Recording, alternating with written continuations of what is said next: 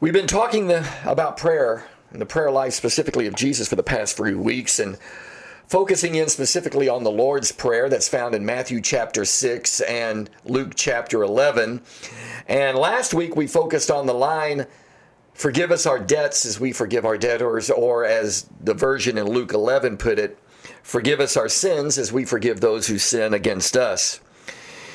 And last week we looked at many other verses that all linked our forgiveness of others against the, the, the, things that they sin against us, it links that with God forgiving us the sins that we sin against Him. And it may be true that we don't deserve God's grace and mercy and forgiveness. We cannot earn His forgiveness. And that's true. But it seems to also be equally true that we can somehow disqualify ourselves from God's grace and mercy and forgiveness if we fail to show grace and mercy and forgiveness to others.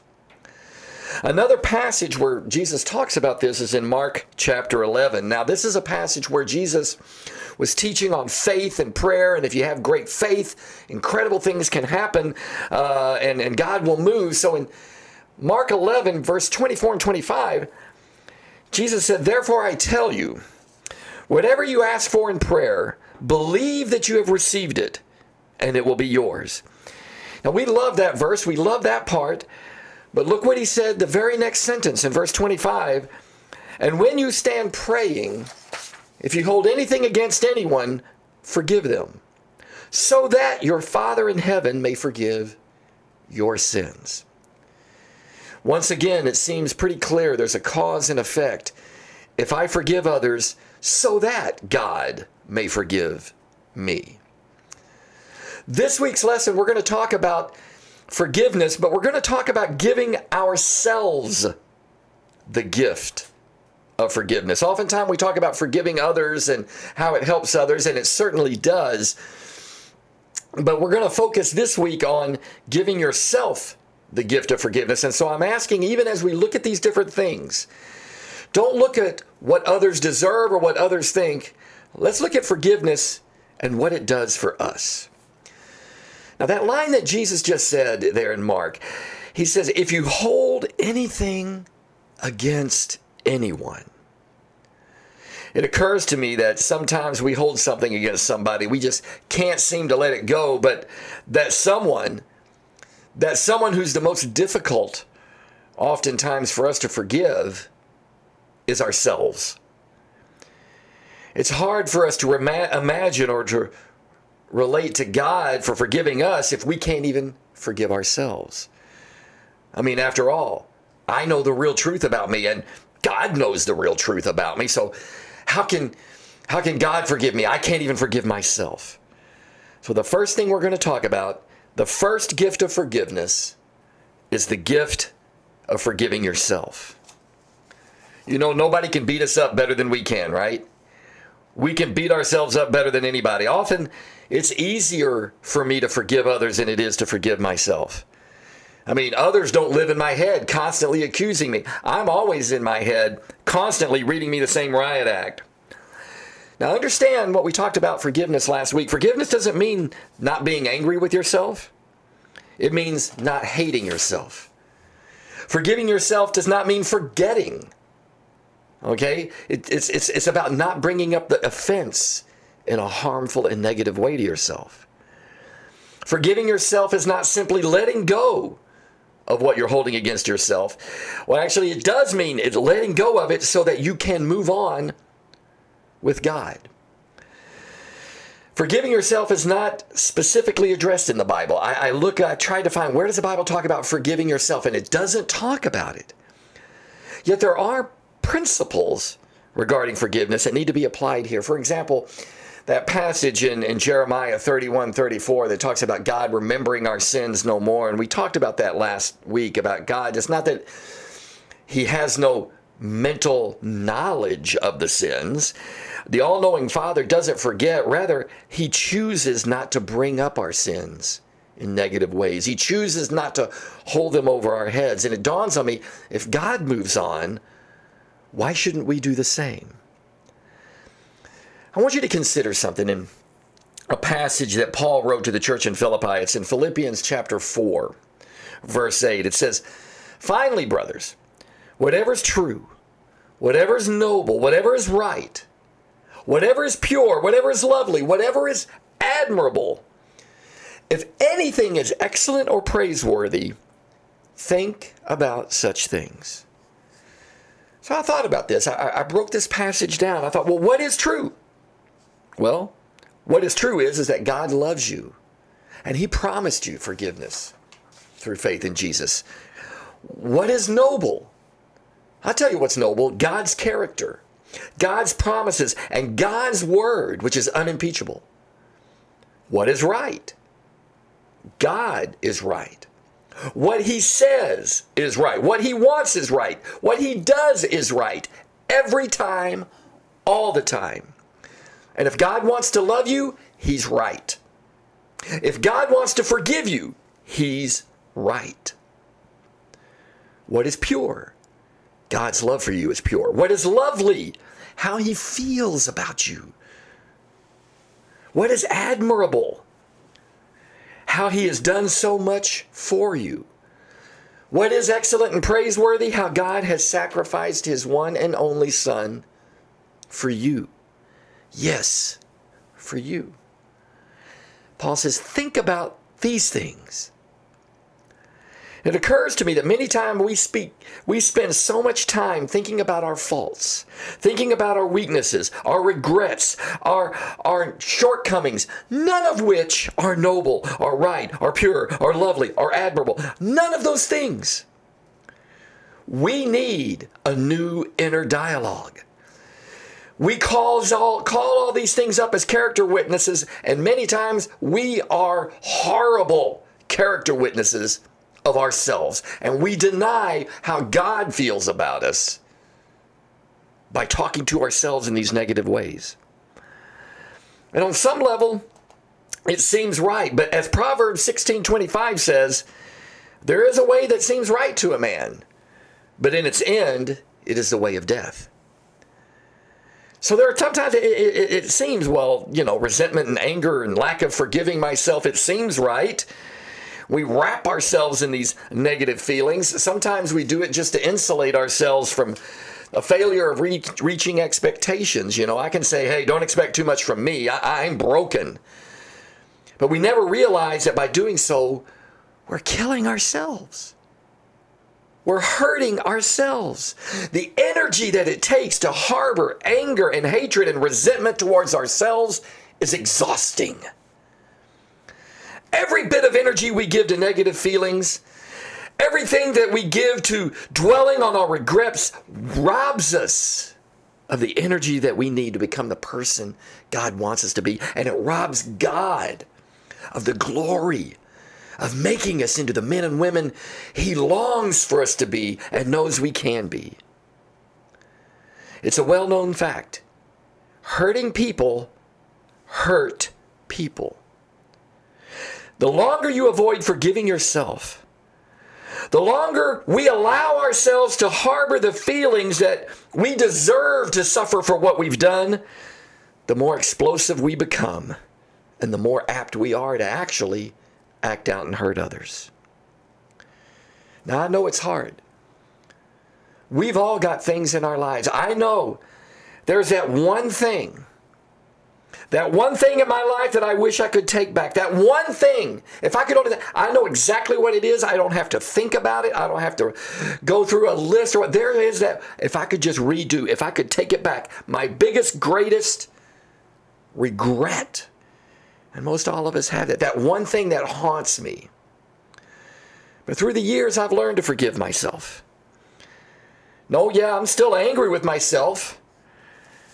Angry with ever going there in the first place. But I've tried to use that anger to motivate me to not only not go there again, I don't even want to get close to going there again. Forgiving myself. It doesn't make it all right, it doesn't make it okay, but what it does is it's given me the opportunity to learn about myself and to grow as a person, to know that there's nothing, nothing I am not capable of doing. If I get far enough away from God, I'll can and will do anything. I've proven that to myself. It humbles me, but it teaches me to be patient with everybody else because I am no better by far than anyone. It has allowed me to forgiving myself has allowed me to use this horrible experience though now to turn it and use it to help and heal others and to give God the glory. That He can take a life, He can take a family, He can take a marriage that had been ravaged by sin and make something not only useful, but beautiful out of it. I want to encourage you this morning give yourself the gift of forgiveness. The reality is, you can't change the past.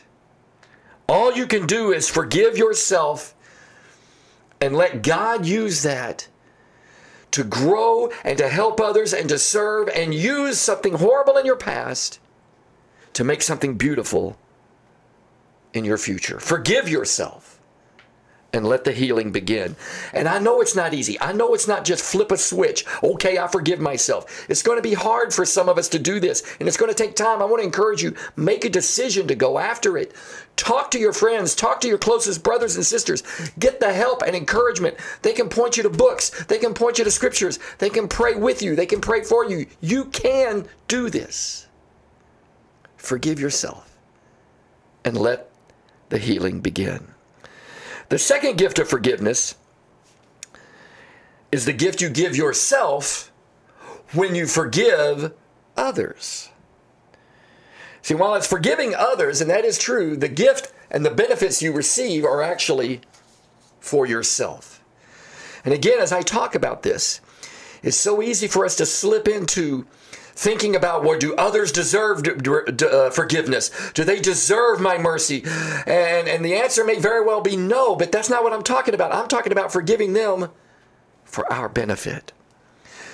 In Luke chapter 23, verse 34, Jesus, the scene here is Jesus is on the cross and it's incredible that he, he says many things while on the cross. He talks to the people that are being crucified with him. He talks to his mother. He talks to his friend John. But when Jesus is hanging on the cross and he talks to God, what does he say to God? One of the things he says here is, Father, forgive them, for they do not know what they're doing. And I've often wondered why did Jesus ask God to forgive them? He had already proven he had the authority on earth to forgive sins. It's, it's in uh, three of the four gospels, he, he heals this paralyzed man as physical proof. I have incredible authority, more authority than anybody. It's undeniable. I'm proving it by healing this man who's been paralyzed. And in Matthew 9 6, he says, I want you to know that the Son of Man has authority on earth to forgive sins. So he said to the paralyzed man, Get up, take your mat, and go home. Why did Jesus ask God to forgive them? They weren't repentant. They didn't feel like they needed forgiveness. They didn't want forgiveness. I would imagine that they would have been pretty insulted if they knew that Jesus, this man on the cross, even felt like they needed forgiveness. I think Jesus was doing this for Jesus' benefit. See, Jesus knew to be righteous, to be holy, he needed to get rid of all bitterness, rage and anger, brawling and slander, along with every form of malice. He knew that he needed to be kind and compassionate to one another. And he knew Paul, when he later wrote this in Ephesians chapter 4, that he was going to add forgiving each other just as in Christ God forgave you. Jesus knew the spiritual, emotional, and physical benefits of forgiveness. He knew that he needed to forgive, and we should too. Now, the spiritual benefits we've covered, we've talked about that, about being forgiving and merciful directly affects how God is forgiving and merciful towards us. But there are actually negative physical and emotional consequences associated with unforgiveness. Consider this. Hostility is central to unforgiveness. This is not even uh, right now for just a second i just want you to think for a moment. This is not even a you know a spiritual thing or what god calls us to. This is just as human beings, of which Jesus was. This comes from a Kaiser Health Foundation study who talked about consider that hostility is central to forgiveness. And not forgiving someone often leads to hostility towards that person, and that your anger and bitterness begin to seep into other parts of your life. It releases the stress hormone cortisol, which elevates uh, your blood pressure. It elevates cholesterol. It affects your immune system in many ways. It wreaks havoc with your body. It has physical uh, uh ramifications. It has deep psychological ramifications to not forgive. It holds us into the mode of continually feeling like a victim and it prevents us from moving past a trauma. And that leads to just perpetual anxiety and depression.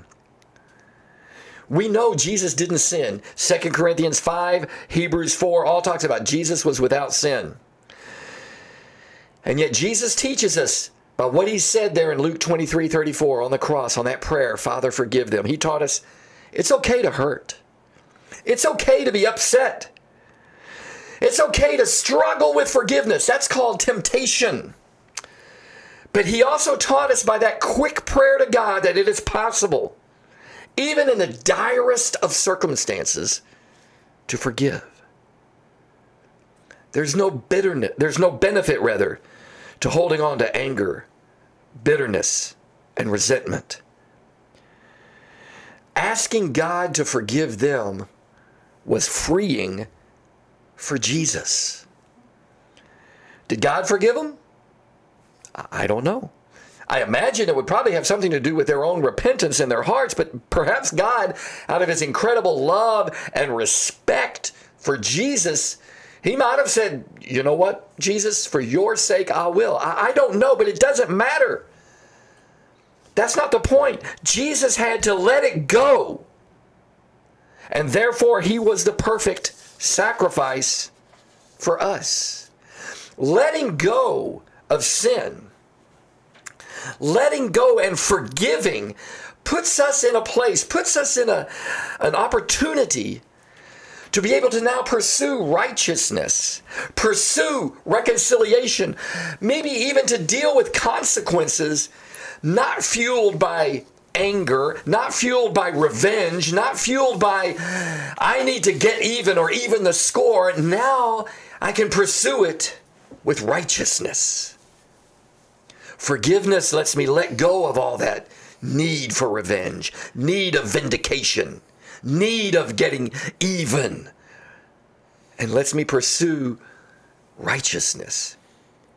We may still have to deal with the sin. We may still have to deal with the consequences of the sin, the ramifications of the sin, but we can do it in a righteous way. That's what Jesus was trying to teach us. And I want us to focus this week on first giving yourself the gift of forgiving yourself.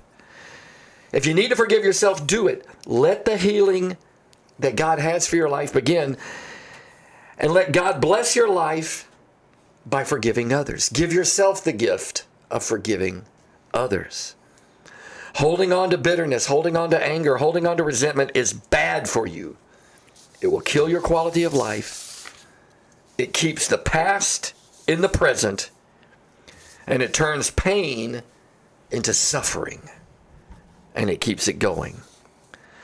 But that simple prayer that Jesus prayed Father, forgive them speaks volumes to you and me today. And I pray that we can all hear it clearly.